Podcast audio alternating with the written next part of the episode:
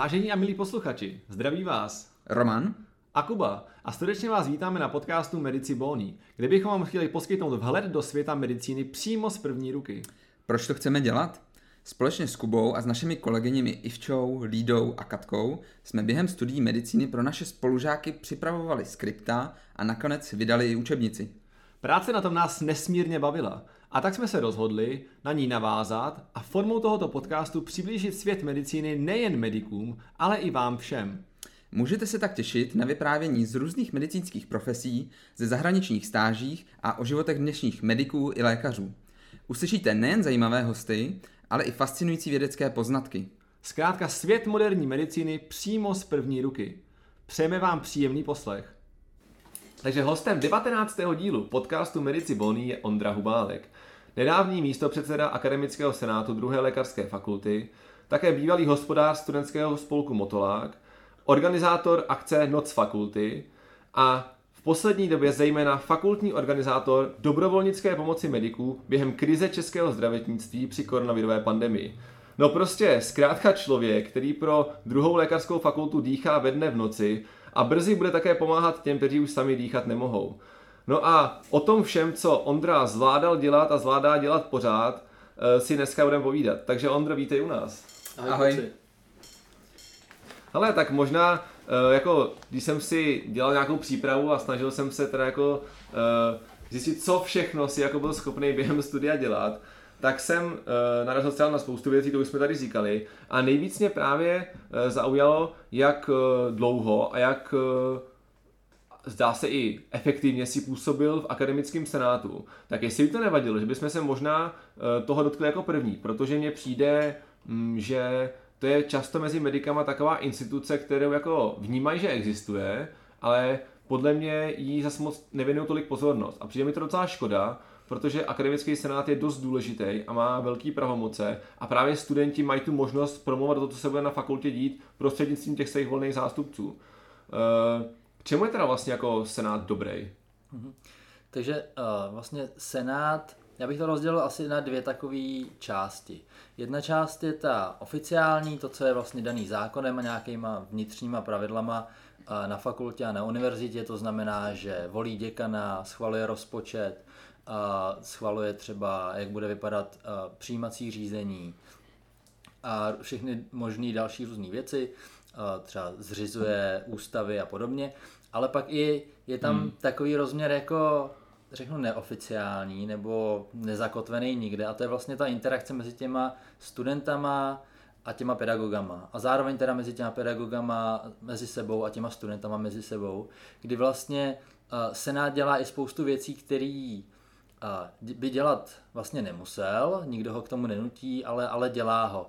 A to je vlastně uh, to, co já docela, považuji za docela důležitý a jen tak pro představu, to je třeba, když uh, právě studenti mají nějaký, uh, nějaký třeba problémy a potřebují je řešit, stran třeba výuky, tak hmm. můžou přijít za těma svýma studentskýma zástupcema, který to pak na tom senátu přednesou. Nebo uh, třeba senát má několik komisí, který vlastně řeší a taky různé věci, které se na té fakultě dějou. Třeba pedagogická komise se teďka dost zapojila do přípravy nového kurikula, jak, hmm. budou, jak bude vypadat vlastně výuka mediků u nás na fakultě.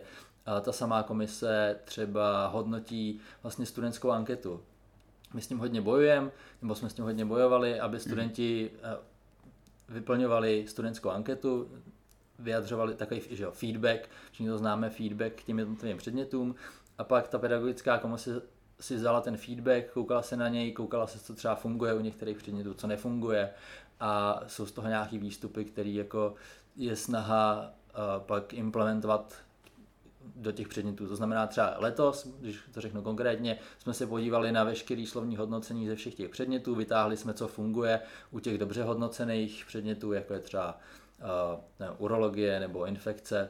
Hmm. A snažíme se, aby i ty předměty, které jsou hodnoceny hůř, tak aby se vlastně si vzali tenhle příklad, to, co funguje a snažili se tak tím vylepšit tu svoji výuku. Hmm. No ta studentská anketa je jako super věc a je vlastně dobrý, že ty tam jako tady jako hezky říkáš vlastně, že se s tím jako fakt něco děje, protože lidi mají možná jako pocit, že to prostě vyplňují pro nic za nic, hmm. jako, ale eh, minimálně na druhé lékařské fakultě to je velice dobrý nástroj toho, jak něco měnit a má velký význam a vím, že třeba náš eh, pan přednosta vždycky prostě tomu klade velký důraz a vypisuje podle toho potom třeba i odměny, jo, to se tak často děje, vlastně i fakulta, že jo, podle toho odměňuje potom své zaměstnance, podle toho, jak, jakoby, jak dobře učej a jakou, jakou mají tu zpětnou vazbu. A v podstatě, pokud se nepletu, tak se i stalo několikrát, že na základě špatného eh, hodnocení, no ne špatného, jako opravdu až jako hodně negativního hodnocení ze stran studentů a jejich reakcí byl pedagog eh, vyloučen, nebo řekněme, byla s ním rozvázána smlouva.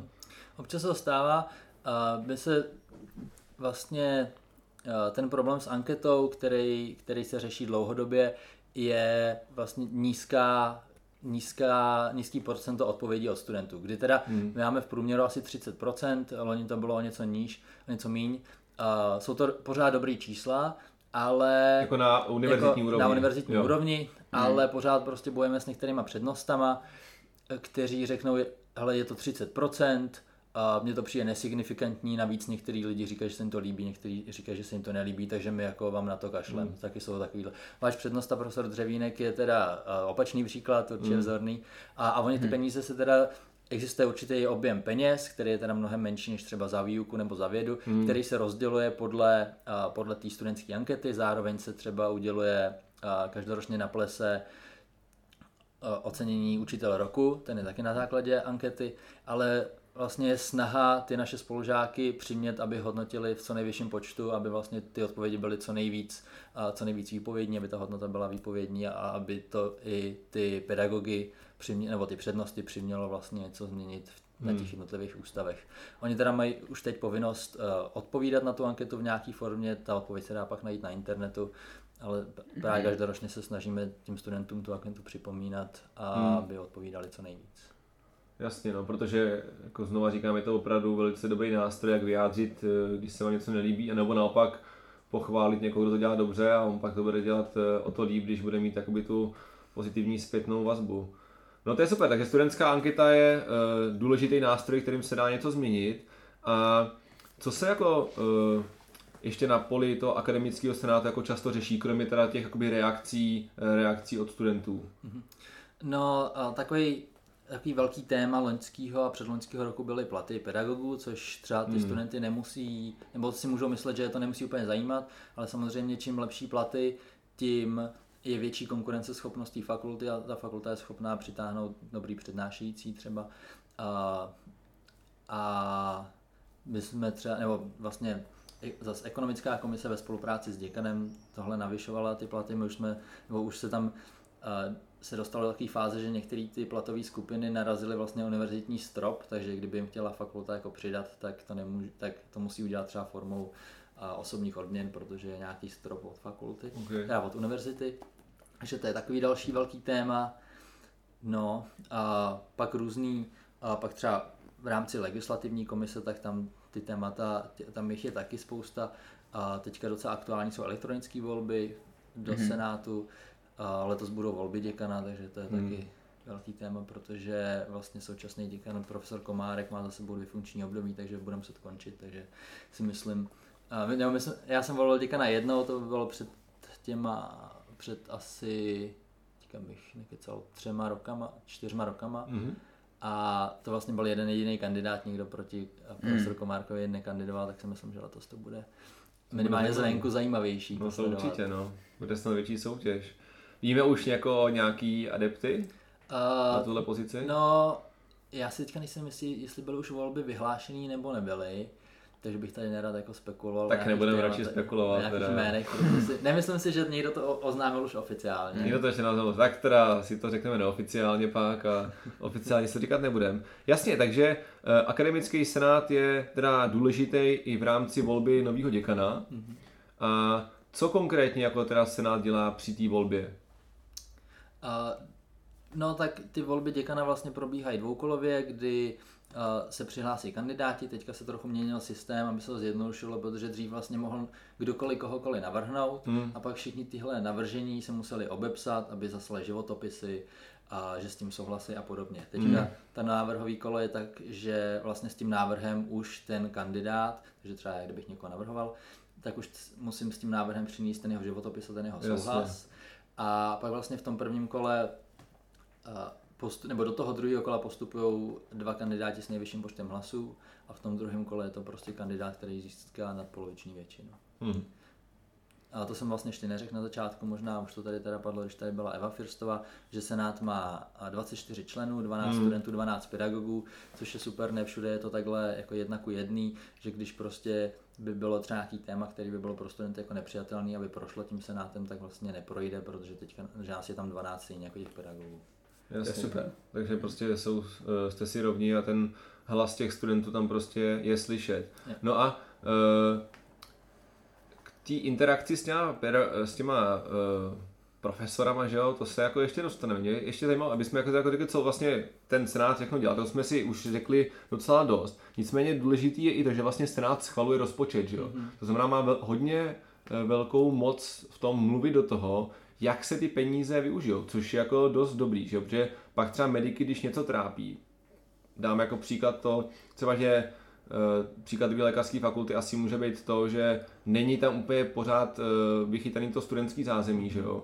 Že by to, na tom by se třeba dalo pracovat. To znamená, že když tohle mediky trápí, tak tohle tam, tam taky můžu dát jako najevo, že jo? Protože si budeme povídat, prostě ty uh, vysokoškoláky už jo, hotový, to znamená na straně těch pedagogů, už to asi tolik třeba trápit nebude, že jo? Ty si přece jenom budou lobovat spíš za to, aby dostávali peníze na nějaký uh, uh, věci svoje, na nějaký projekty třeba a výuku už, ale prostě medi, me, každý medic se chce cítit jako na té fakultě dobře, že jo? Jako samozřejmě uh, druhý LF se už povedlo spoustu změnit, ale můžou právě ty studenti tím tím prostřednictvím takhle jako zalobovat. Co se třeba jako takhle povedlo na základě jako um, impulzů z té studentské části té uh, akademického senátu jako třeba změnit? Mhm.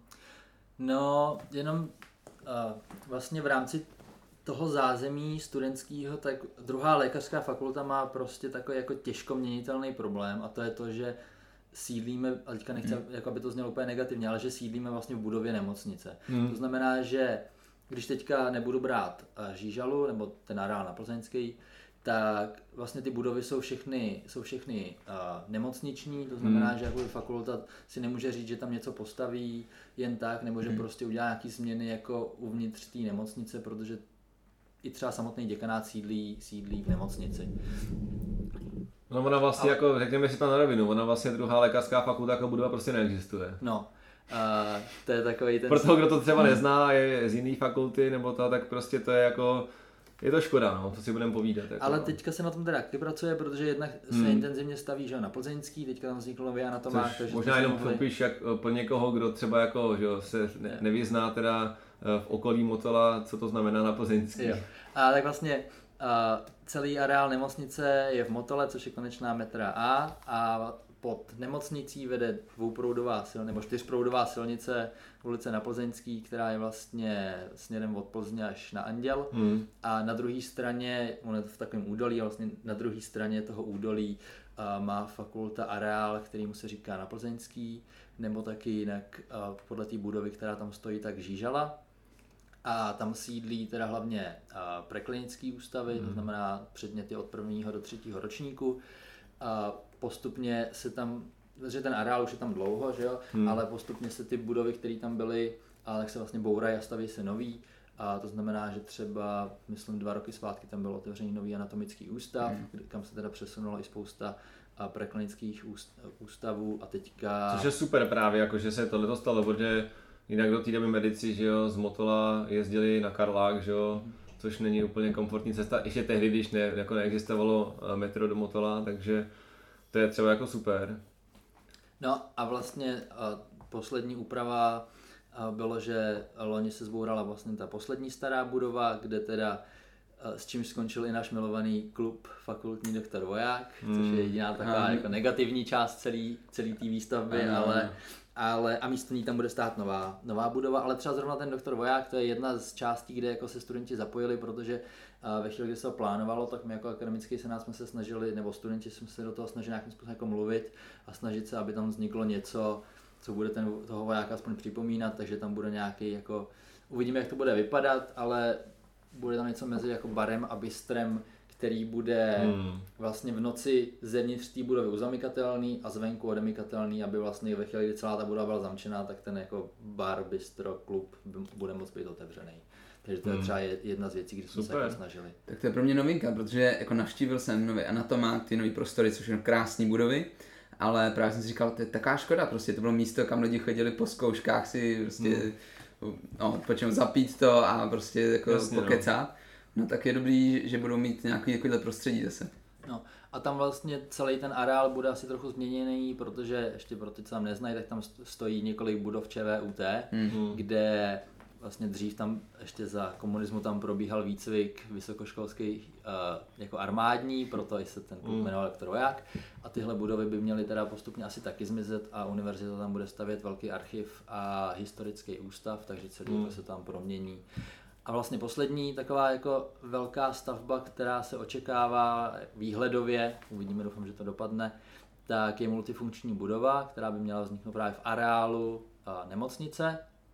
A tam by mělo vzniknout to zázemí celé té fakulty, to znamená, že vlastně třeba děkanát by se měl přestěhovat. konečně bude budova fakulty. Přesně tak. A tam by mělo být jednak, jak ten děkanát zná vedení té fakulty, Hmm. tak část jako vědecká, laboratorní a ještě část simulační, kde by Hmm. měla probíhat simulační výuka. Jasně. Tak doufáme všichni, že to dopadne, ale to výhledově.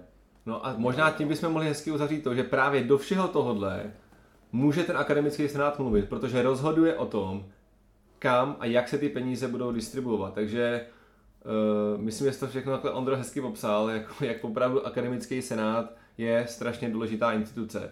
No a teď teda k tomu, že, že jsi uh, říkal, že vás je teda uh, 12 na 12, respektive 12 pedagogů na uh, 12 uh, studentů, z různých teda ještě jako skupin, to není prostě jenom z prváku nebo ze druháku, ale ze všech to jakoby těch vrstev, včetně fyzioterapeutů a Zahraničních studentů a a postgraduantů, studentů. přesně. A jak teda probíhá ta komunikace s těma pedagogama? To znamená, víš co, ty je znáš jako, že jo, prvák, vystrašený, že jo, znáš před, eh, z přednášky pana profesora Kachlíka a najednou vlastně spolu jako interagujete jako rovnej rovným, zro, rovnej s rovným, eh, v podstatě jako v politice, jo. jaký to prostě je? Tak ze začátku je to určitě stresující, protože To člověk tam teda no. přijde, je mu, já jsem, zač, já jsem se do, do Senátu dostal, když mi bylo, když mi bylo 21, takže člověk ještě je relativně mladý, a hlavně nemá ty zkušenosti, Hmm. ono tam ani není zase o ten věk, ale přijde mi, Zkušenosti z že, vysoké politiky. přijde mi, ne, myslím jako z, tý, z, z toho vysokoškolského prostředí, že člověk Jasně. jako uh, se vyvíjí ani ne tak tím věkem, ale spíš těma všema zkušenostma. Na té vysoké škole je taky rychlý. A, takže se bojí, aby neplácel jako nějakou blbost, a, což se mi teda párkrát taky určitě stalo.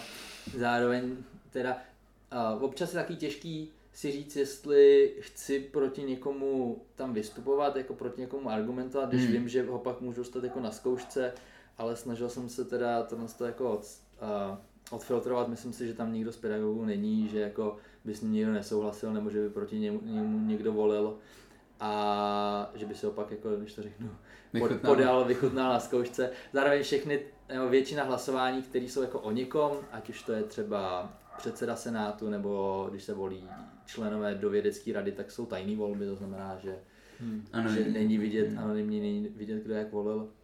Ale myslím si, že tam jsou všichni jako přístupný nebo otevření nějaký diskuzi, která tam dost probíhá. Jo, takže vás prostě poslouchají, jako neberou vás prostě nějak, nějaký špunty, který Ne, si ne, tam ne. Něco jako plácají. No to je super, jako to je, to a, je postupně, super. a postupně, člověk se postupně otrká, tak získá Hmm. nějaké zkušenosti a i třeba zjistí, že ty pedagogové, který on vidí jenom na, na, někde na přednáškách, jako řeknu, ne distančně, že to má úplně jiný význam dneska, ale jako Hmm. z dálky nebo prostě neosobně, tak zjistí, že to jsou taky jenom lidi a že prostě taky eh, dělají vtípky a že prostě se s nimi dá normálně bavit. Hmm. No to je super. No jako tak to jsem rád, že to opravdu takhle funguje, protože člověk by si mohl jako myslet, jestli právě to není tak eh, jako opačně vlastně, než, než si popsal, že jo. Uh, hele a ono asi jako nebude uh, úplně jednoduchý to všechno zvládnout, že jo, při tom studiu se věnovat naplno politice, když to tak řeknu, a ještě do toho se učit a ještě teda v tom případě spoustu těch dalších věcí, co jsme jmenovali, jak to jako si zvládal časově?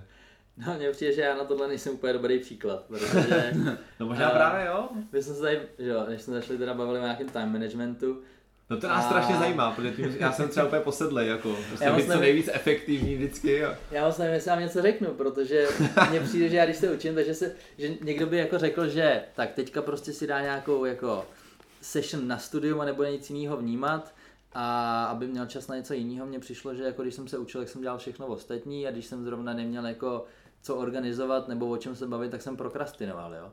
Takže a mně přijde, že moje efektivita studia byla někde tak na 4, no, někde 40 až 60 jak kdy.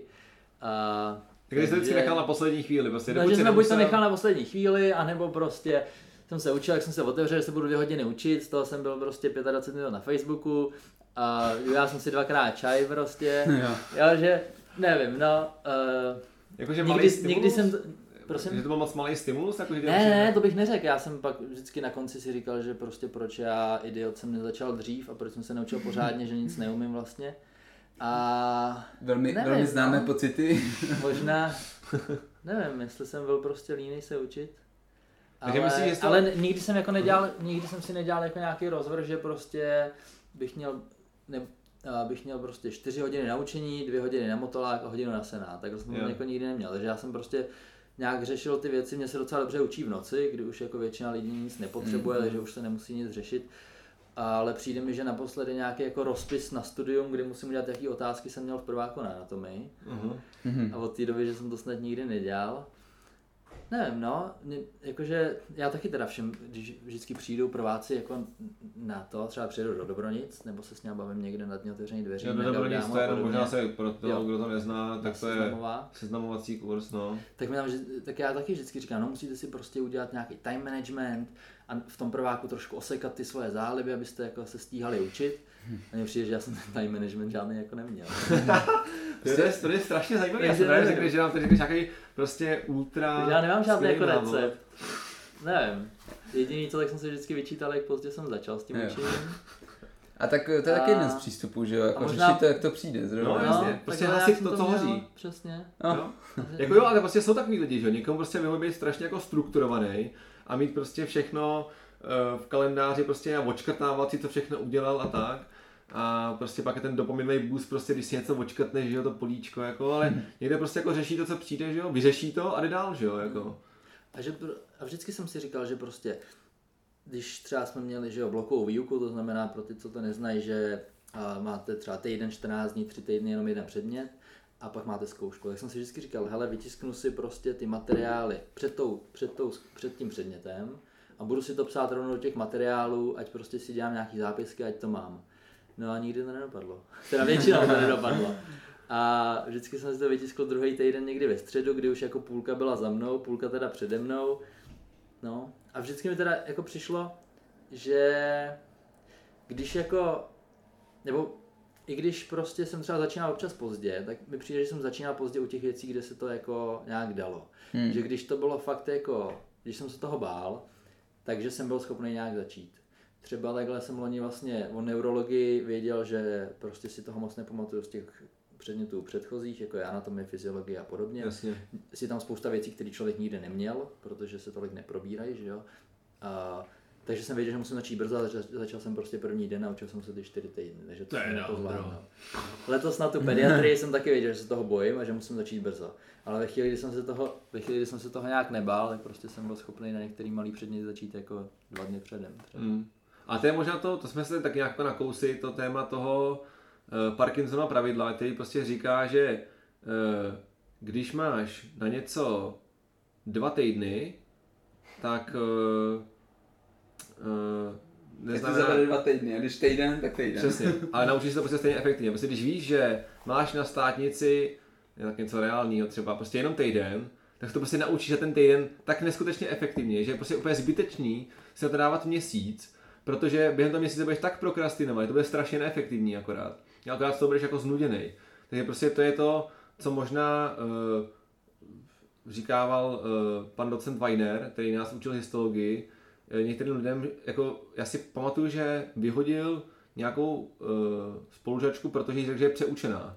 Jo? Že by se už v tom ztratil ten nadhled, To jo? je skoro krutý teda. ale Jako je to krutý Ne, asi, no, ale to je možná to, že kolikrát je zbytečný se na to brát moc času, protože pak už to není efektivní. Jo? Prostě jako můžeš chodit eh, do práce od 6 od 6 každý den, ale když se nad tím jako zamyslíš, vždycky dobrý si jako dávat nějaký vlastní feedback, jako skutečně potřebuju tolik času na tu práci, co dělám, nedalo by se prostě něco osekat, abych to dělal jako efektivně, mít nad sebou nějaký prostě byč, o kterém tady právě mluvila Eva, kterou už si zmiňoval. Jo, prostě říct si, ne, prostě musím to mít do čtyř hotový. A to je možná právě ono. A když vlastně jako člověk zjistí, že ty si ten byč měl, že jo, protože si zase na sebe učil tím senátem, motolákem, že jo, tak si vlastně pak na to učení asi ani neměl tolik času, tak se prostě naučil jenom to, co si potřeboval. A výsledku si stejně to ještě jako to nejdůležitější, že jo. Takže uh, možná i, ty si říkal, že jako nám možná nějaký recept nedáš, ale možná jsi tam jako ukázal, že je tady prostě jiný způsob, který někomu prostě vyhovuje víc. Jako když jsi prostě ten hasič, který hasí to, co přijde, tak to prostě hasí. A když tady prostě hasíš zkoušku, tak si prostě nějaký ten čas, který jako, jako taky věnuješ. Jako, no. Zároveň, já když se teďka na to koukám zpětně, což už na, na konci šestáku jako můžu na to studium, hmm. tak Asi já můžu. kdybych se učil třikrát tolik a nedělal ty jiné věci, tak by, by to bylo jako hrozně líto. no, Že jasně. prostě, kdybych já se učil třikrát tolik, tak si nemyslím, že teďka na konci toho budu umět ještě pořád třikrát tolik, že se Hmm. budu toho jako tohle, tohle to pamatovat. že? A zároveň by mě bylo hrozně líto, že jsem se prostě jenom učil a nechodil jsem s těmi spolužákama do hospody, nedělal jsem věci, ty, které jsem dělal, že které mě bavily.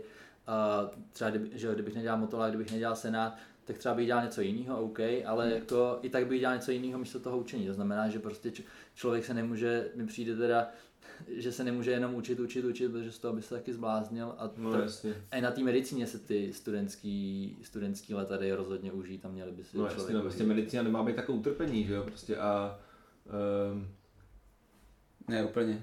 No, tak jako jasně, tak je to Je určitá... to s tím hodně spojený, ale je, to je náročný. potřeba mít ten nadhled, no. Přesně, je nadhled a mít nějaký ten balans, že jo, prostě uh, 80-20.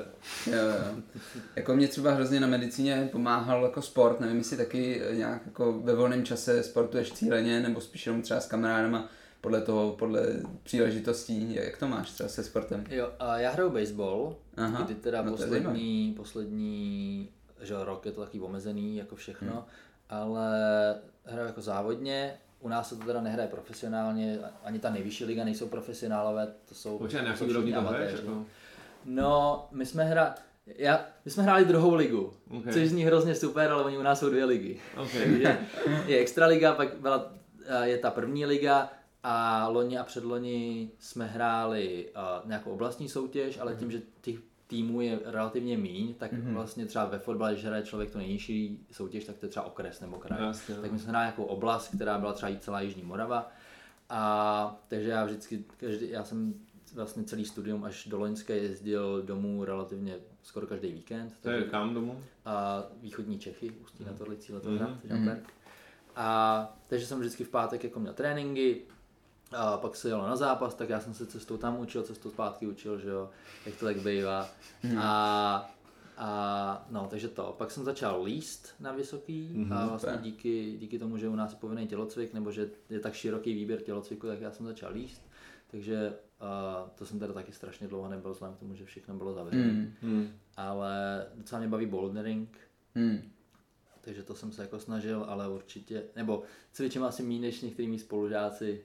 Ne, ne No rád běhám a nemám moc rád posilku, takže jenom To je, no máš jiný aktivity, že to je super. Ne, to je super jako dělat i, eh, děl, dělat něco takového a to je možná to, um, taky částí odpovědi to, jak to zvládal časově, že prostě jsi tam měl nějaký slot i na tohle a zase jsme zpátky u té efektivity, prostě pak na učení zbyl jenom čas prostě cestou na zápas a za zápasu, tak se prostě naučil to podstatný a vzhledem k tomu, eh, že už jsi v šestáku, tak eh, ti to asi jako stačilo a že už máš domluvený místo na docela prestižní klinice, což nám pak určitě eh, jako řekneš rád, tak zřejmě to i takhle jde. Jenom mi řekni, Ondro, proč si to všechno vlastně dělal? Proč jsi z toho jako na sebe naložil jako tolik? Jako lákalo tě to? Chtěl si to dělat? Cítil si prostě nějakou jaký vnitřní hlas toho, že prostě musíš dělat něco pro svoje spolužáky tím, že budeš v Senátu a v Motoláku a ve všem?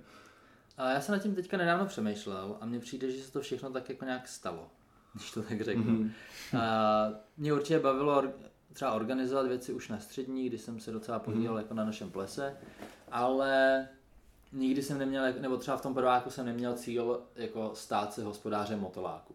Ale tak nějak prostě, já když jsem byl ve svých prváckých dobronicích, to znamená na seznamováku, tak byl tenkrát hospodářem Pepa Štorm, který byl tou dobou, myslím, ve třetíku a ten se jako ptal, jestli někoho třeba dělá, baví dělat s penězma a jestli by to chtěl dělat. A tak jsme se přihlásili já a ještě jeden kluk, jsme se sešli, pak se dlouho nic nedělo, pak když byla třeba nějaká akce, tak jsem s něčím někde pomohl. Hmm. A najednou mě teda jako ty starší studenti z motoláku vybrali, že může do Dobronic a pak vlastně jsem se domluvil s tím Pepou Štormem a byl jsem další hospodář. Takže to nebylo někde, že bych jako nějaký tryhard, když to řeknu, jo. ale prostě tak nějak se to stalo a, a vlastně i jako ten hospodář, na tom je super to, že jednak a tím, že dělá ty peníze a ty smlouvy a podobné věci, tak tomu nikdo moc nerozumí, takže do toho vám nikdo nekecá. to je jedna výhoda. A druhá výhoda je, že já jak jsem neměl na starosti žádný jako akce, jako třeba projekták nebo před, eh, předseda, který je vlastně zodpovědný za, za spoustu věcí, tak já jsem si vždycky jako mohl vybrat, co mě baví, kde se chci zapojit a co mě nebavilo, tak to jsem jako, to jsem nechal ostatním, ať si teda nějak dělají. Takže třeba ten motorář se tak nějak jako stál, když to řeknu.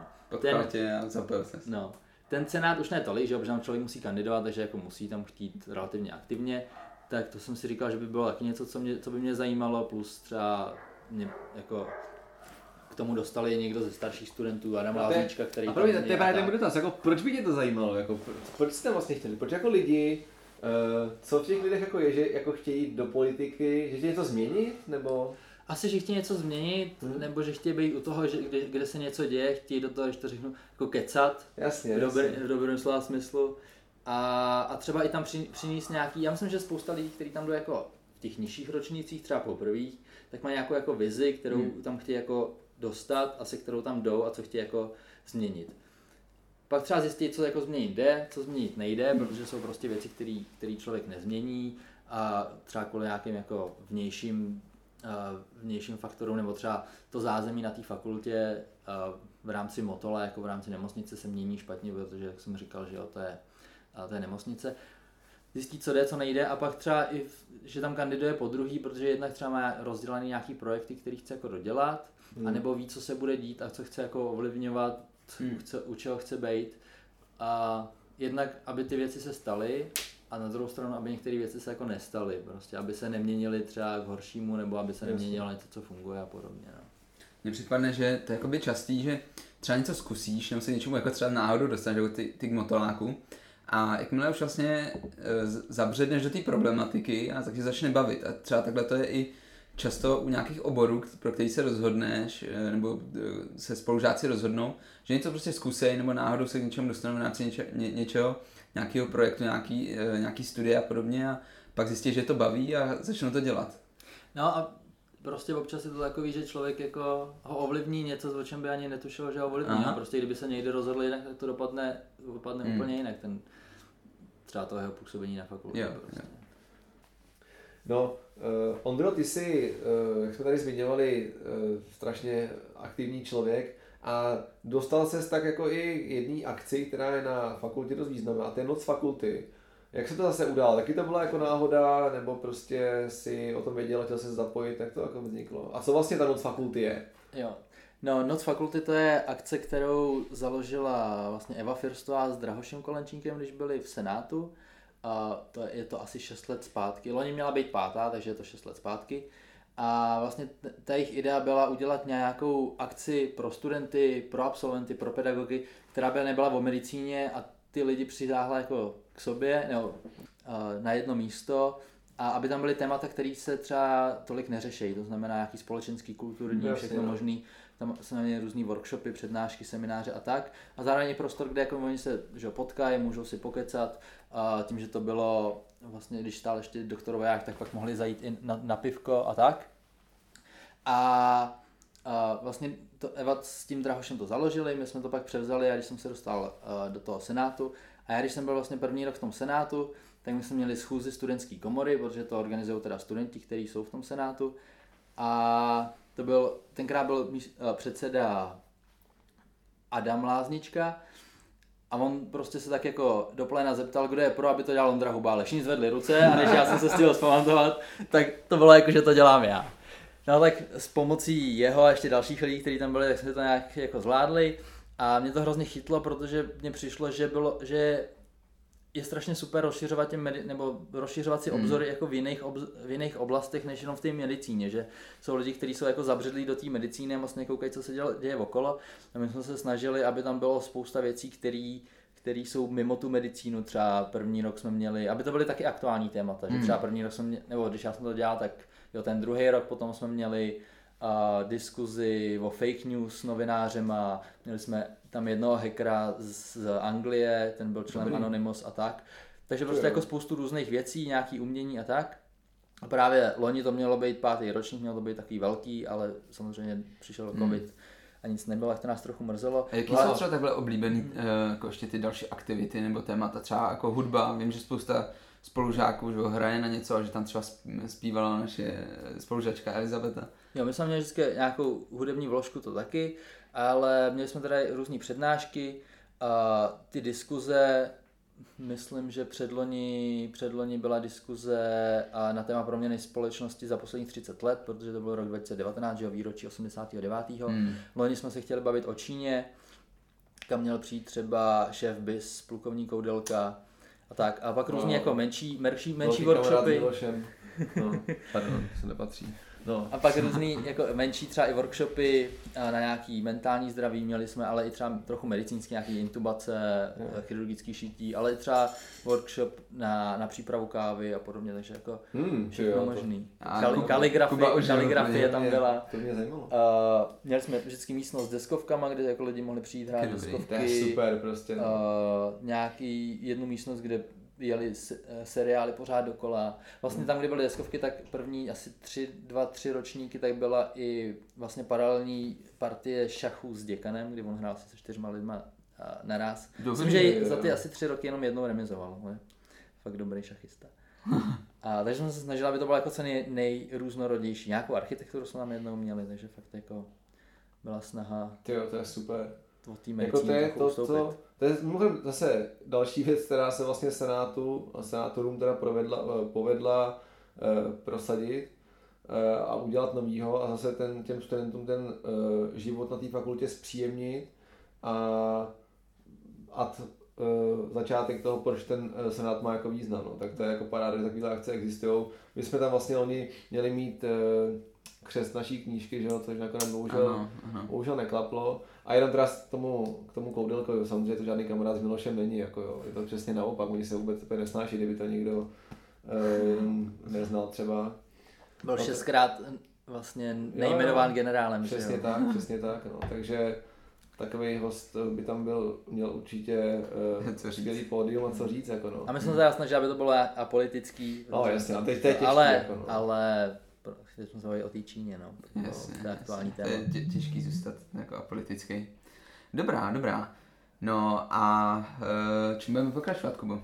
No hele, já myslím, že jsme tady uh, Ondru úplně vyždímali tím, že jsme uh, se ptali na všechno, co, co dělal uh, pro fakultu a myslím si, že každý asi dokáže usoudit, že toho bylo opravdu hodně.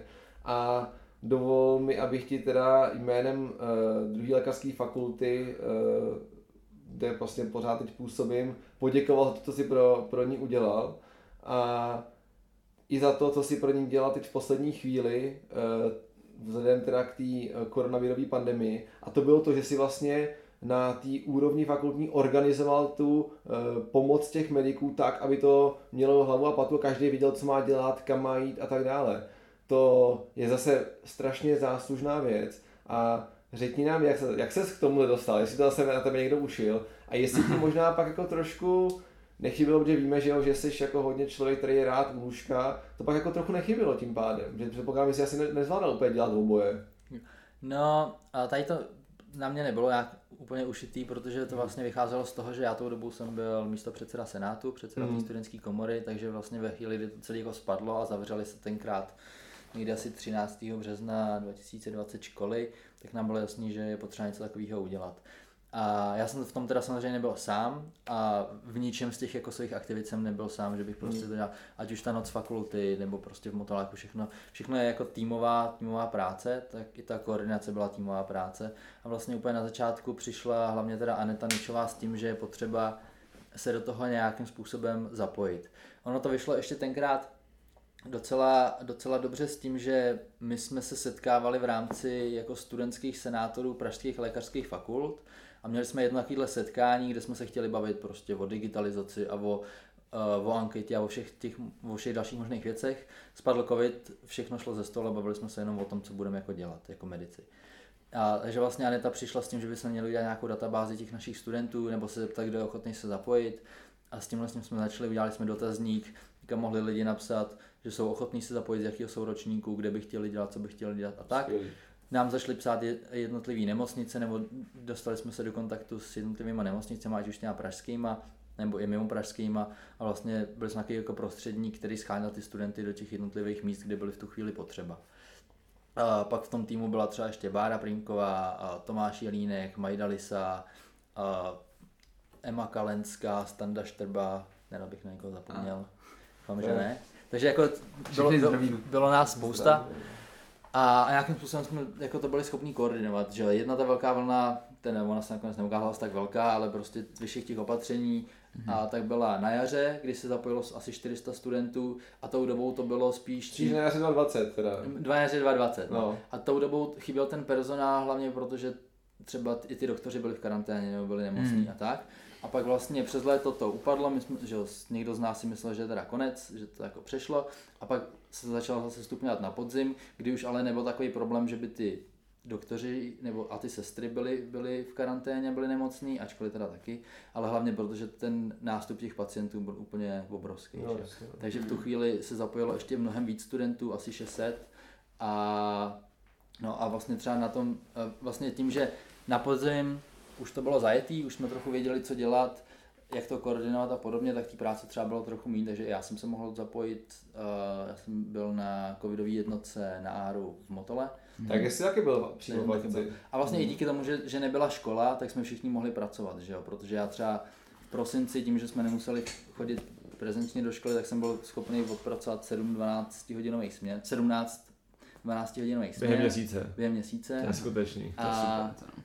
A, ale třeba Silvestr jako na střeše, na střeše uh, motorských infekcí byl super, to bylo hezký, měl krásný výhled na celou Prahu, na ohňostroje. Ale říkám, tím, že vlastně na podzim to bylo mnohem zaběhlejší, tak už třeba té práce ani nebylo, hmm. nebylo tolik, té koordinační, že se dali dělat i Bylo trošku věci. štěstí v neštěstí, že vlastně ta první vlna proběhla dobře a že se mohl zaběhnout systém nějaký. Jo, přesně. Hmm. A třeba i ty nemocnice už na to byly jako připravenější, takže věděli, co mají dělat, hmm. kam nás jako kontaktovat. Jo, a to je prostě říkám, jako fakt klobouk dolů, protože co si budeme povídat, právě ta pomoc mediků, uh, jako nebude, nemusíme vůbec jako přánět, jako to český zdravotnictví zachránila, jo, protože uh, toho personálu bylo strašně málo a ty medici byli opravdu ochotní a dělali to s nasazením. Já jsem to sám byl součástí a viděl jsem to, bylo to jako neskutečný. A díky tomu, že tady máme někoho, kdo je takhle skvěle zorganizoval, tak to prostě šlapalo jak hodinky. A i tu, ten nápor obrovský těch pacientů jsme prostě zvládli, takže ještě jednou Ondro prostě jako fakt velký díky za to, že jsi to takhle jako zvládl zmanagovat. Myslím si, že jsi jako během svého studia získal docela dobrý předpoklady pro to být nějaký manažer hmm. i potom na nějaký pozici ve, eh, ve zdravotnictví, až se někam provuješ a až si samozřejmě, že jo, eh, trošku zajedeš v tom v práci lékaře na oddělení, tak určitě máš jako dobrý předpoklady pro to teda. Já jsem zase obdivoval všechny ty studenty, kteří jako byli ochotní se zapojit na začátku, hmm. protože třeba já, když jsem šel na podzim, tak už člověk věděl, do čeho jde trochu. Jednak byly teda ochranné pomůcky, jednak věděl, hmm. jak jsme věděli, že když to dostane někdo z mladých, tak prostě na to nejspíš neumře, ale kdo, někdo, kdo se zapojil na začátku dubna, kdy jsme o tom prostě nic nevěděli, tak to jako fakt obdivuju a těch studentů bylo fakt hodně, říkám, někdy v, v dubnu, v květnu loňského roku to bylo asi 400, pak na podzim asi 600, takže jenom z naší fakulty teda. Hmm. Jo, no a to byla moje otázka taky, takže to jenom, tohle číslo jenom z naší fakulty. Jo, Tyjo. jinak těch, těch mediků Něco. celorepublikově bylo asi 2000, hmm. takže my jsme byli v kontaktu i s těma koordinačníma buňkama jako z jiných fakult, hmm. plus ještě spoustu dalších uh, studentů uh, z různých uh, jako vyšších odborných škol, středoškoláků a podobně, takže hmm. to, to bylo fakt hodně. Pak mě napadá další otázka. Eh, když se tady na, eh, načalo téma managementu a nějaký jiný práce než ty klinický, táhne tě spíš ta, ta klinická práce, anebo by si dokázal představit, že budeš dělat něco, co souvisí se zdravotnictvím, ale není vyloženě uh, by si součást toho klinického doktora. Protože měli jsme pár hostů, kteří se i třeba rozhodli opustit zdravotnictví úplně, například Šimon Cipro, náš vlastně kolega, který dělal patologii. A jak to máš ty třeba v sobě nastavený?